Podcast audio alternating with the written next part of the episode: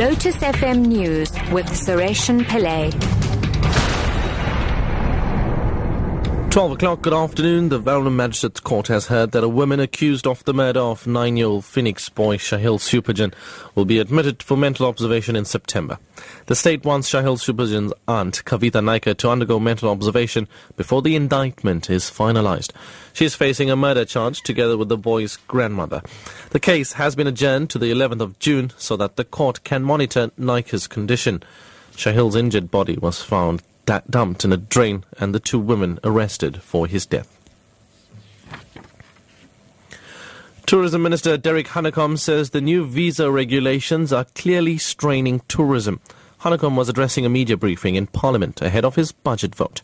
He says the tourism sector is creating jobs and contributing significantly to the economy, with a 9.4% input to the GDP last year.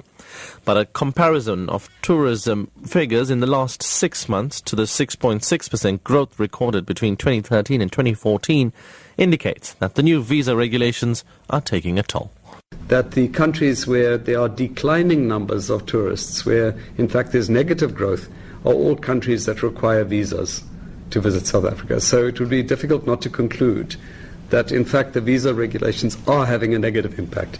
And it's not something I would wish to sweep under the carpet. We are worried about it. The town of Vryburg in the northwest is a hive of activity as plans are underway for the arrival of the body of ANC's fallen struggle leader, Dr. Ruth Mompati. The 89-year-old icon died on Tuesday at the Second Military Hospital in Cape Town.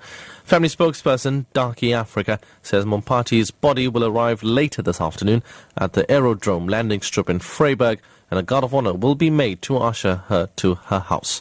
Tsepang Molale has the latest. As municipal workers are busy cleaning the space opposite Dr. Ruth Mompati's home, scores of people are seen trickling in to pay their last respect. Opposite the Naledi municipal offices, bouquets of flowers are piling up next to a statue which was erected a few weeks ago by the provincial government in her honor. Family spokesperson Darky Africa says a press briefing will be held at the Dr. Ruth Mompati Foundation where a detailed program regarding funeral arrangements will be announced. He says an interdenominational church service will later be held in Huhu Huhudi Township. For SABC News, I'm Tsepang Molale in Vryburg.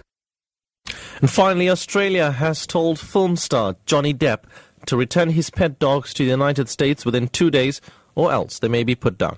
The government says the actor who is in Australia working on a new Pirates of the Caribbean film brought the two Yorkshire Terriers into the country illegally. Australia has strict quarantine rules and the Agriculture Minister Barnaby Joyce says that Depp is not exempt from the law. Mr Depp has to either take his dogs back to California or we're going to have to euthanize them. Now, he can put them on the same charter jet he flew out on and fly them back out of our nation. Top story at 12 o'clock. The Verulam Magistrates Court has heard that a woman accused of the murder of nine year old Phoenix boy Shahiel Sewpujun will be admitted for mental observation in September. I'm Suresh Pillay, back at 1 o'clock.